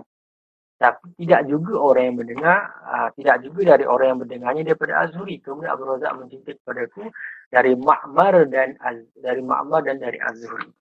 Ha, dia gugurkan nama Ma'mar, tapi diguna lafaz an. Ha, dia gunakan lafaz lafaz an. Okay, dalam contoh di atas, Ibn Yunan telah menghilangkan dua perawi. Iaitu Abdul Razak dan Ma' dan Ma'mar. Okay, so ini kita kata tadlis pada sah, tadlis pada salat. Yang kedua, tadlis at-taswiyah. Okey, tadi at-taswiyah ni ialah seorang perawi, iaitu perawi mudallis. So, bila mana uh, perawi tu dia dah dapati dia ni buat tadlis dengan cara dia mengaku ataupun diteliti pada sanak-sanak dia, maka kita akan panggil dia sebagai perawi yang uh, perawi mudallas. Uh, okay. So, perawi mudallis ni menghilangkan syekh yang dianggap lemah. Pada uh, tadlis taswiyah ni, menghilangkan syekh yang dianggap lemah supaya hadis ni senang diterima sebagai hadis sahih dan kuat. Uh, ini antara tujuan ataupun antara motif kenapa adanya uh, perawi-perawi yang melakukan tadlis untuk pastikan dia punya uh, hadis itu senang diterima sebagai hadis sahih dan kuat. Sebab dia menggugurkan uh, nama nama nama syekh atau nama nama perawi yang lemah. Di antaranya lah A uh, hadis yang diriwayatkan dari A, dari B dan dari C. Perawi B adalah termasuk orang yang lemah. Jadi A dan C kedua-duanya sikah dan kedua dan cukup syarat seorang perawi. Mereka pernah berjumpa, A ni pernah jumpa dengan C. Ha, tapi A hanya mendengar dari B, tidak mendengar hadis daripada C. Mereka pernah jumpa, tapi mereka tak tak pernah bertukar-tukar hadis, tak pernah. Ha, namun untuk supaya hadis ini senang diterima oleh perawi-perawi hadis yang datang kemudian, maka A ketika meriwayatkan hadis itu, dia telah gugurkan nama B dari sanat. Dia kata dia terus kepada C. Jadi A menceritakan dari C. Yang jelas yang sanat ialah C siqah. Nak menjadikan hadis itu kuat. Hakikatnya A tak pernah dengar daripada C. A sepatutnya kena, dia kena sebut nama B. Ha, okay. Tapi disebabkan B ini lemah, iaitu gugurkan nama B, digantikan B ini dengan C. Kerana B ini sikah, eh, C ini sikah. Ha, so, sanat dia pada zahirnya kuat lah. Sikah dengan sikah. Ha, tapi bila uh, bila diteliti, oh rupanya tidak pernah mendengar daripada C. Rupanya A mendengar daripada B. So hari yang diceritakan oleh Abi Hatim beliau kata mendengar bapaku. Ini contohnya. Eh mendengar bapaku, okay, lalu beliau uh, terus menyebut hadis yang diriwayatkan oleh oleh Ishaq bin uh, Rohawai dari Baqiyah Abu Wahab Al-Asadi menceritakan dari Nafi dari Ibnu Umar hadis yang berbunyi okey okey perawi hadis di atas perawi hadis itu ialah Amru uh, Abdullah bin Amru dari Ishaq bin Abi Farwah dari Nafi dari Ibni Umar radhiyallahu anhu. Ah, kita tengok kat sini. Kat atas dia kata, um, Abi Hatim dengan hadis daripada bapa. Daripada bapa Abi Hatim. Okey, lepas tu, lepas tu Abi Hatim pun terus kata, beliau menyebut hadis yang diriwayatkan oleh Ishaq bin Rahawai dari Baqiyah, dari Abu Wahab Al-Asadi, dari uh, daripada Nafi' daripada Ibni Umar. Okay, maksud dia ini sanad kat sini Ibn Abi Hatim uh, an Abihi daripada uh, daripada Ishaq bin Rahawai dari Baqiyah um, dari uh, Abu Wahab Al-Asadi dari Nafi' dengan dari uh, dari Ibn Umar. Okey. Yang kat sini.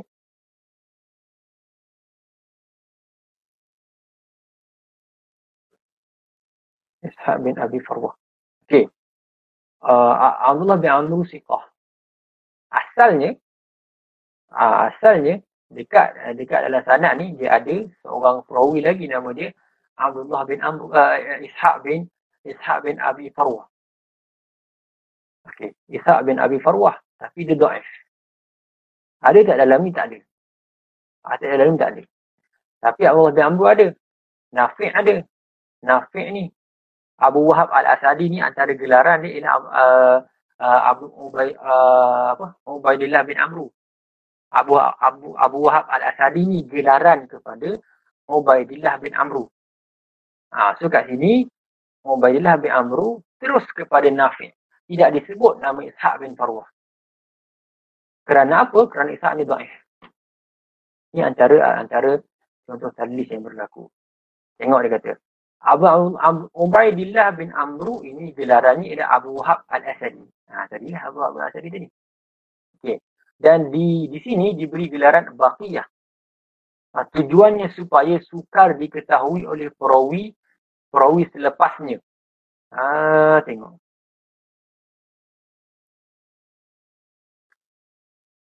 Oh, maksud dia Baqiyah dengan Abu Wahab Al-Asadi ni lah orang yang sama Okey, orang oleh orang, orang yang sah, orang yang sama. Okey, supaya tengok macam mana dia menutup kecacatan yang ada dekat sanad. Apa cacat dia kat sini? Dekat Ishaq bin Abi Farwah ni dhaif. Kalau disebut secara jelas nama Ishaq bin Abi Farwah ni maksudnya confirm orang akan nampak okay, hadis ni dhaif dan suka diterima jadi. Suka diterima dan hadis ni martabat dia tak kuat. Ha, tapi digugurkan ha, nama Ishaq bin Abi Farwah. Bila perawi mudalik ini menghilangkan Ishaq bin Abi Farwah, tidak diketahui jika dia tidak teliti dengan baik. Ha, digunakan nama sini. Ha, okay. Okay. Boleh? Ha, sebab itulah, sebab itulah tujuan ni diguna Abu Wahab Al-Asadi dengan gelaran ni Baqiyah. Ditambah Baqiyah kat sini untuk menampakkan menutup kecacatan yang kecacatan yang ada pada sanad itu. Ha, okay. Contoh dia lah. Yang ketiga, tadlis asyuyuh. Okay, seorang perawi meriwayatkan hadis dari seorang syekh yang beliau mendengar sendiri dari syekh tersebut. Okay. Tetapi ketika meriwayatkan hadis itu, beliau tak sebut nama sebenar syekh tadi. Yang sebut hanya gelaran dia ataupun pada nama-nama yang tidak dikenali atau sifatnya. Tujuan adalah untuk mengelirukan pendengar dan kemudian menyangka bahawa hadis diriwayatkan daripada syekh Asyikah. Maksudnya syekh tadi syekh yang beliau uh, Syekh tadi uh, mungkin Syekh tu lemah. Okey, dia, dia Syekh tu lemah dan dia dengar daripada hadis Syekh daripada dia dengar hadis daripada Syekh ni. Tapi bila nak riwayatkan hadis tersebut dia, dia tidak menyebut nama Syekh tersebut. Hanya sebut gelaran atau nama-nama yang umum ataupun sifat dia sahaja. Tujuan untuk kelirukan pendengar supaya pendengar menyangka dia dengar daripada Syekh Hasikah. Ini tadi asyuh. Misalnya apa yang sebut oleh Abu Bakar bin Mujahid. Okay. Abdullah uh, berkata Abdullah bin Abi Abdullah. Ha, Abdullah bin Abi Abdullah. Ha, dia, dia, tak guna nama Abu Bakar. Dia tak guna uh, uh, dia tak guna nama Abu Daud Al-Sajistani. Okay, gelaran kepada Abu Daud Al-Sajistani ialah uh, Abu Abdullah. Abu Abdullah. Tapi diguna Abdullah bin Abi Abdullah nak mengelirukan pendengar. Seakan-akan dia kata, oh ini dengar daripada Abu Dawud ni, Abu, Abu Abdullah ni. Ha, okay. Okay. Cara tahu tadlis pertama pengakuan daripada tadlis. Macam, ni, macam yang diberi contoh tadi. Ha, seperti yang berlaku pada Ibn, Ibn Ujainah. Okay. Yang kedua, penentuan yang dibuat oleh ulama-ulama hadis yang sentiasa membuat penyelidikan berhubungan hal-hal ini. Hukum akan mudallis, naif lah. Tidak boleh menjadikan hujah. Okay. Ah, hadis mu'allal. Okay, yang seterusnya ialah hadis mu'allal. Okay, hadis mu'allal mempunyai yang ada illah. Apa illah tadi? Illah ni secara zahir ni kita tak nampak. Catatan. Itu catatan. Tapi bila kita teliti, oh, rupanya ada cacat. Sama ada pada sanat ataupun pada matan. Okay. Yang boleh menjejaskan kesahihan sebuah hadis. Okey, illah ni dua syarat. Dia syarat ni kena tidak jelas atau sembunyi dan yang kedua syarat dia jejaskan kesahihan hadis. Maksudnya dia cacat dan boleh menjejaskan kesahihan hadis tu. Itu dua syarat ilah. Baru kita boleh kata uh, hadis uh, hadis tersebut hadis hadis muallal. Okey. Hukumnya ialah dah dhaif. Kata hadis mudraj. Okey, hadis yang diubah suai pada sanadnya atau ditambah pada matannya bercampur dengan perkataan-perkataan yang lain. Ha, maksudnya apa? Kalau ada sudut matan, ditambah uh, perkataan sendiri dalam matan tersebut. Ha, bukan teks uh, sama ada secara sengaja atau tidak sengaja.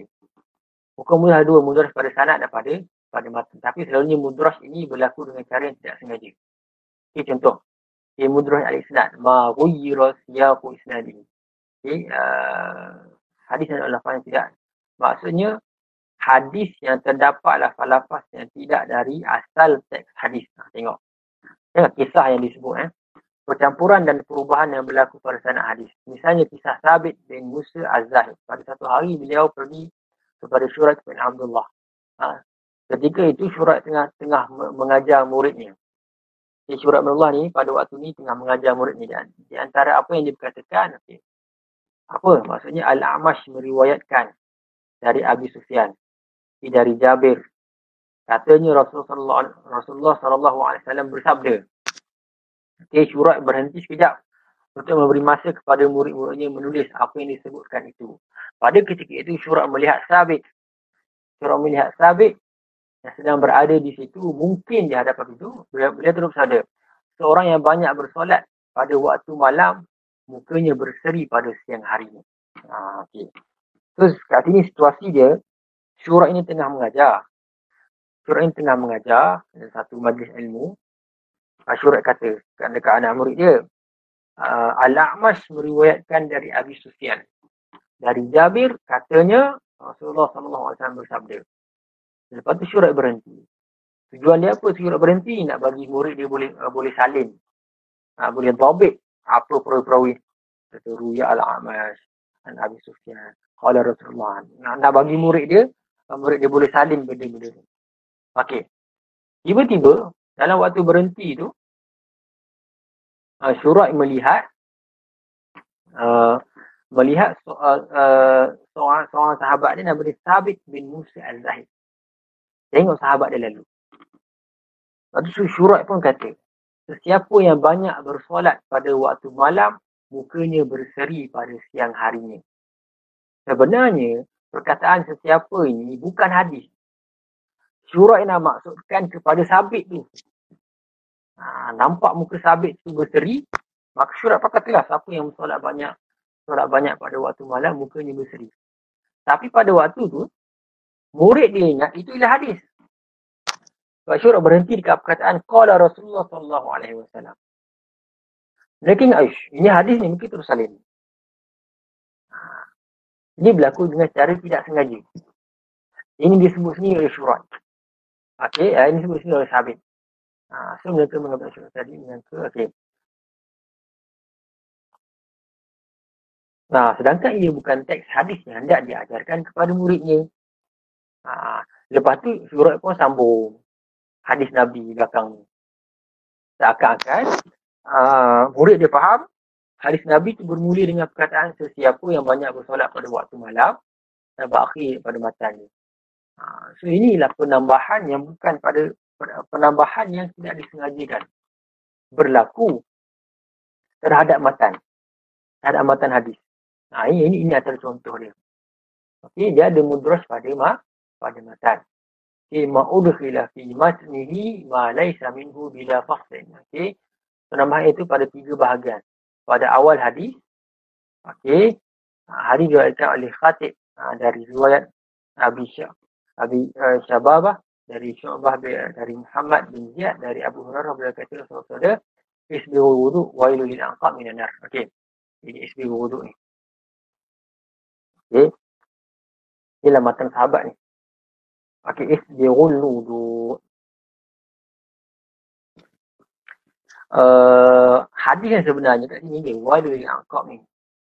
Tetapi uh, seorang sahabat tu dia ingat uh, hadis bermula daripada isbighul wudu. Sedangkan isbighul wudu ni lah kata-kata daripada, daripada Abi Hurairah.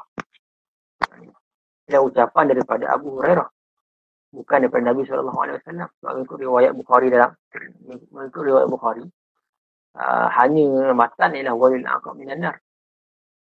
So penambahan perkataan isbihul wudu kat sini. Okay. Kedua, penambahan pada uh, pada tengah. Ini hadis Aisyah berkaitan permulaan wahyu. Kerana Nabi SAW yatakhannas fi ghari hira wa huwa ta'abud. Ha, tengok. Al-layali. Ha, wa huwa ta'abud ni bukan matan. Aisyah sebut untuk mena, untuk uh, menjelaskan kondisi Rasulullah. Takhanah ni tengah uh, berkhalwat di Gua Hira. Okey, dalam masa di tengah khalwat tu Rasulullah SAW ber, beribadat. Okey, sorry, sorry. Dia, maafkan saya, dia bukan perkataan Aisyah, dia perkataan Azuri. Okey. Perkataan Azuri sebagai ulasan kepada ia takhanas tadi. Itu beribadat. Nah, inilah maksud Azuri. Bukan uh, maksud, uh, um, um, uh, bukan uh, daripada matan hadisnya. Okay, kalau kalau Aisyah sebut, dia, dia masuk dalam matan. Uh, saya. Ini perkataan Azuri, Musyik Azuri. Yang ketiga, penambahan pada akhir. Contoh lil abi al mamluk uh, ujran. Ini perkataan mana? Wallazi nafsi biyadihi. Ha, so inilah perkataan Abi Hurairah. Nah, mustahil Rasulullah bercita-cita hendak menjadi seorang hamba. Ha, ini wallazi, wallazi nafsi biyadihi. Okey. Hukum melakukan idrash haram lah. Di hadis idrash pada asalnya da'if dan ditolak. Kalau melakukan idrash secara sengaja, Okey. Okey, al-matruk wal hadith alladhi fi isnadihi rawin muttahamun bil kadhib. Okey, hadis yang terdapat pada sanadnya perawi yang dituduh pendusta muttaham bil bil kadhib. Okey. So, hadis ini dhaif dhaif jidan lah. Jidan. Okey. Hadis yang diriwayatkan oleh Amru bin Syamir uh, ini contoh dia. Contoh hadis hadis matruk. Okey. Mengikut Nasai dan Rukusni dan beberapa ulama lain, Amru bin Syami itu ialah matrukul hadis. Kerana Amru suka berdusta. Amru suka berdusta. Okay. Itu disebabkan perawi dia jadikan, menjadikan hadis tersebut hadis yang matruk. Okay, sebab perawi dituduh berdusta, pertama uh, diriwayatkan itu uh, hadis yang diriwayatkan itu tidak, tidak diriwayatkan itu Okey. Sudah pendusta sebab hadis yang diriwayatkan itu uh, tidak diriwayatkan oleh perawi-perawi yang lain. Maksud dia, dia bercanggah dengan kaedah biasa yang diketahui oleh yang diketahui umum. Uh, kalau lah hadis ni, dia hadis matruk sebab ada uh, ada ada Amr bin Sabir ini.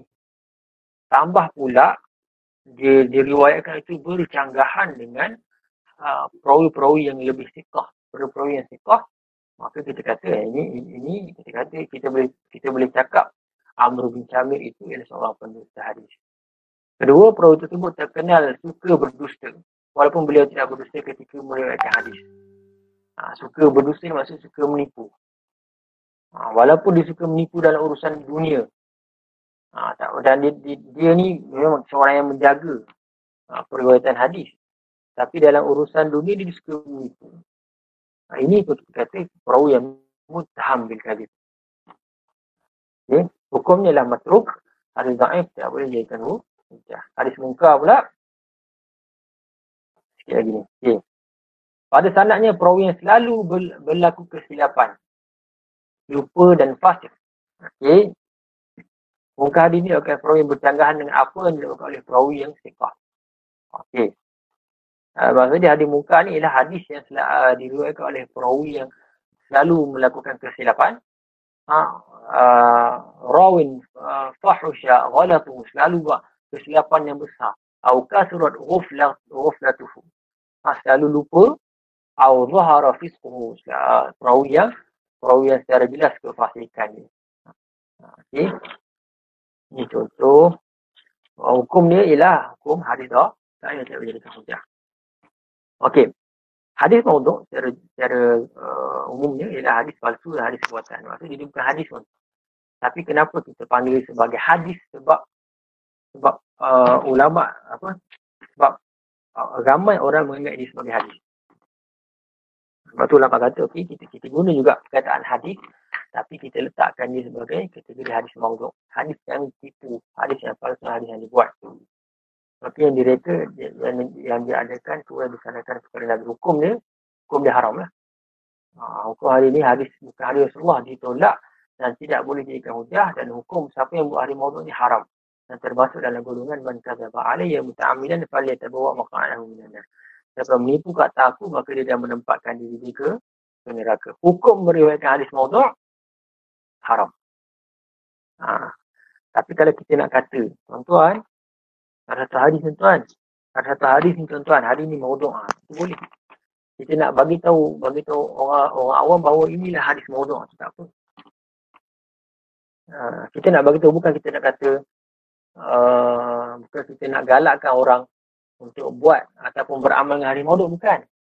Kita nak bagi tahu orang ramai bahawa tuan-tuan ini ialah hadis maudhu'. Tidak apa bentuk. Uh, tapi hukum meriwayatkan ni kata tuan-tuan uh, sunat untuk kita buat sekian-sekian-sekian berdasarkan hadis ini. Ha, tak boleh dah hukum haram. Ha, jika perawi yang mengetahui kepasan hadis yang diriwayatkan itu. Sebab terdapat beberapa hadis yang melarang perbuatan tersebut. Ya, tadi laman hadas ani bi hadis yuru annahu kadhib bahwa ahad al-kadhib mungkin. Maka memang lagi ya. Sebab berlaku hadis palsu ni, sebab berlaku hadis palsu ni ialah pertama ada orang sanggup buat hadis kerana mahu menggalakkan masyarakat supaya melakukan kebaikan. Ha, ni. Yang saya cakap tadi. Yang kedua ialah tujuan politik. Ha, ini berlaku uh, pada uh, mula mula syaik berlaku pada uh, selepas peperangan Siffin dan Jamal. Uh, bila mana golongan Syiah dan Khawarij muncul, maka mereka mereka hadis untuk menarik uh, apa sokongan daripada orang-orang luar kepada kepada golongan golongan mereka. Lah. Okey. Yang ketiga mendekatkan diri kepada pembesar negara.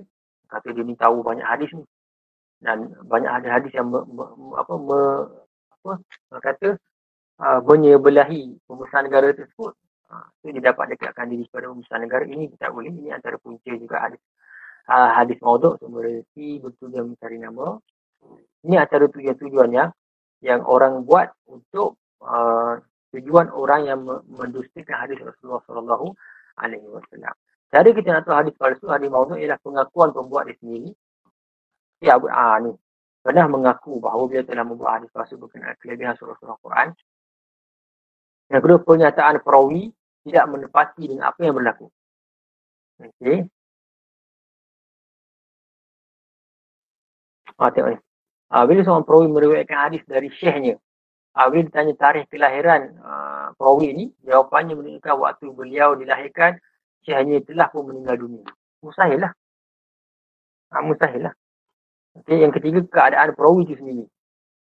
Ah, seorang perawi daripada golongan Ar-Rafidhi salah satu kuat daripada kumpulan Syiah ah, dan beliau merupakan hadis berkenaan kelebihan Syiah. Ah, ini secara zon yang kita boleh kata okey. Inilah hadis maudhu lah.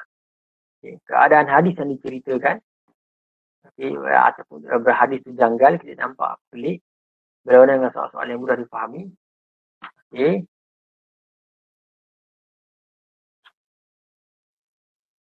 Okey. Jadi itu saja untuk hari ini. Wallahu a'lam bisawab. Hmm, kita dah habis perbincangan uh, hadis makbul, hadis mardud, hadis mardud dhaif dengan dhaif dengan uh, maudhu'. Okey, uh, ada persoalan?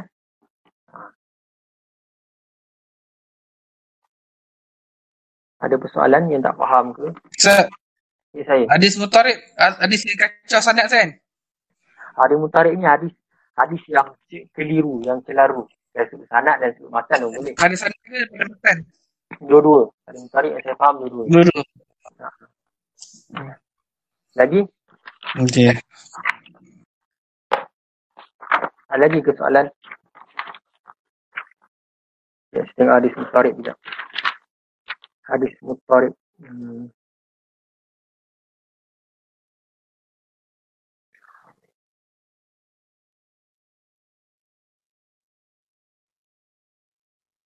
Eh maksud sani isnad sanad maksud awal nulis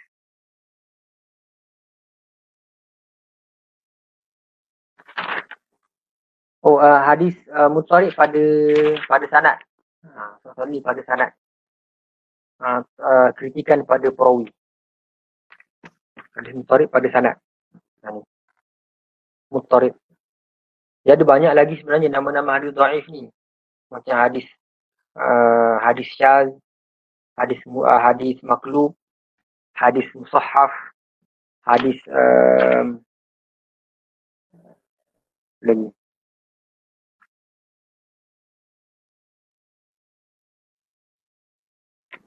Hadis ma'ruf ha. Dia ada dia ada bukan yang kita belajar, dia ada ada beberapa nama lagi lah yang saya tak sebut. Yang tak ada dalam buku ni lah. Ha, okay. Tapi kalau siapa yang boleh baca uh, boleh baca kitab Arab kan. Uh, saya saran saya sarankan uh, buku ni menarik. Taisir Mustalah Hadis ni menarik untuk kita baca lah.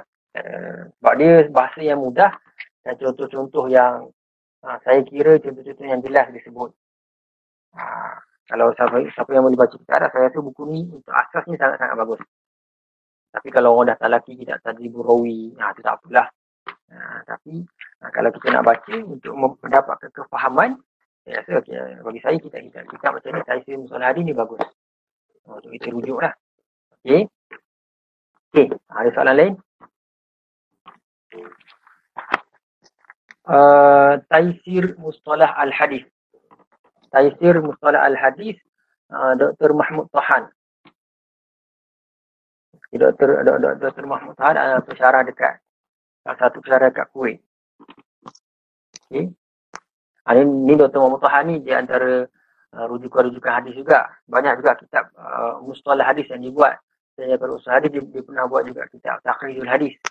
Uh, so buku-buku dia banyak jadi rujukan uh, kami lah ketika belajar, belajar usaha hadis dan belajar uh, belajar Takhrijul Hadis memang kami rujuk buku dia. So bagi saya buku dia dari sudut bahasa dia sangat-sangat mudah untuk kita baca lah. Uh, okay. Ada lagi soalan? Okay, kalau tak ada, saya lupa nak bagi assignment. tak ingat pula. Tak apalah nanti assignment saya bagi kelas uh, minggu depan. Assignment usul hadis ni saya bagi kelas minggu depan. Um, saya tengok macam mana saya nak bagi macam mana. Tapi insyaAllah yang mudah je lah. Saya nak tengok uh, kefahaman. Kefahaman-kefahaman uh, berkaitan dengan uh, istilah-istilah yang ada dalam dalam usul hadis. Sebab apa? Kalau kita nak belajar lagi dalam, kalau kita nak, nak pergi kepada takhrir dan sebagainya, ini ialah perkara-perkara asal hadis mutarib dan sebagainya, hadis maudu, hadis mauquf, hadis mursal, kita kena jelas benda dulu. Pembagian hadis sudut mutawatir ahad, bagaimana statusnya, macam apa syarat-syarat saya, kita jelas benda ni, insyaAllah kita, kita tak akan terliru untuk kita buat takhrij, untuk kita nilai satu hadis tersebut. Untuk kita tengok kenapa Imam Bukhari ni kata hadis ni sahih. Kenapa dalam kitabul ilm, kitab pertama tak ada ni hadis-hadis berkaitan dengan ilmu hanya, hanya Imam Bukhari masukkan Quran saja. Apa pendekatan Imam Bukhari? Ha, kalau kita nak kaji sampai sedalam macam tu, kita kena jelaskan benda-benda dulu. Ha, so bagi saya, uh, perbincangan Taisin tu hari ni saya saya sukalah dan saya uh, saya sangat-sangat uh, kata tegar lah kalau kita bincang. Sebab tu kalau saya nak nak teruskan boleh je sampai pukul 2 boleh kita bincang. Kalau nak habiskan buku ni. Uh, tapi takut mungkin ada yang lain tu ada kerja kan. Ya, tak apalah. So, kalau apa-apa persoalan boleh tanya saya. Boleh PM saya insyaAllah. Dalam masa dalam masa yang ada saya saya boleh saya boleh jawab lah. So, kalau tak ada apa-apa persoalan, uh, kita tangguh majlis kita dan saya harap uh, Ustaz, Ustaz bagi Ustaz. Ya, apa? Nanti bagi PDF dia. Uh, nanti nak kena print tu. Oh yang ni? Hmm. Ah, Ah, uh, bagi nama nama kitab dia okey kan saya, saya Oh ni Taisir. Okey okey tak apa nanti saya saya bagi. Ah Taisir Taisir ah. ah. Mustalahat tu. Okey okey okey. Boleh boleh dengan saya. Okey okey. So uh, saya harap uh, kita dapat pemahaman yang baik. Insya-Allah kita tergolong dalam uh, golongan yang diredai oleh Allah dan dipayangi oleh uh, malaikat. Dalam ilmu insya-Allah. Tak ni apa ni assignment Ustaz? Untuk ini tak ada. Saya memang belum. Saya saya terlupa nak buat. Nanti minggu depan saya bagi. Oh, okay. Setelah hadis saya akan bagi. Saya okay. hadis. Ya saya. Hmm. Ya saya. Foto kan ke tidak? Kalau nak, uh, bolehlah saya foto stat macam biasalah. Uh, post lah bayar. Ustaz, ni yang untuk yang foto stat ni Ustaz dapat semua subjek ke bagi Ustaz ke macam mana? Uh, saya dapat Ataupun semua dia... Setakat ni saya dapat semua subjek lah. Ah, bagi Ustaz. Bukan boleh foto state lah nanti uh, tu. Dia macam ni. Kalau nak foto state, uh, kumpul nama. Saya foto state yang ada nama je. Ha, lepas tu saya akan post. Kalau nak post ke nak ambil dari rumah saya ke. Okay. Ha, semuanya buat list dulu. Ha, nanti saya akan post berapa. berapa. Okay? Baik, terima kasih Ustaz. Okay.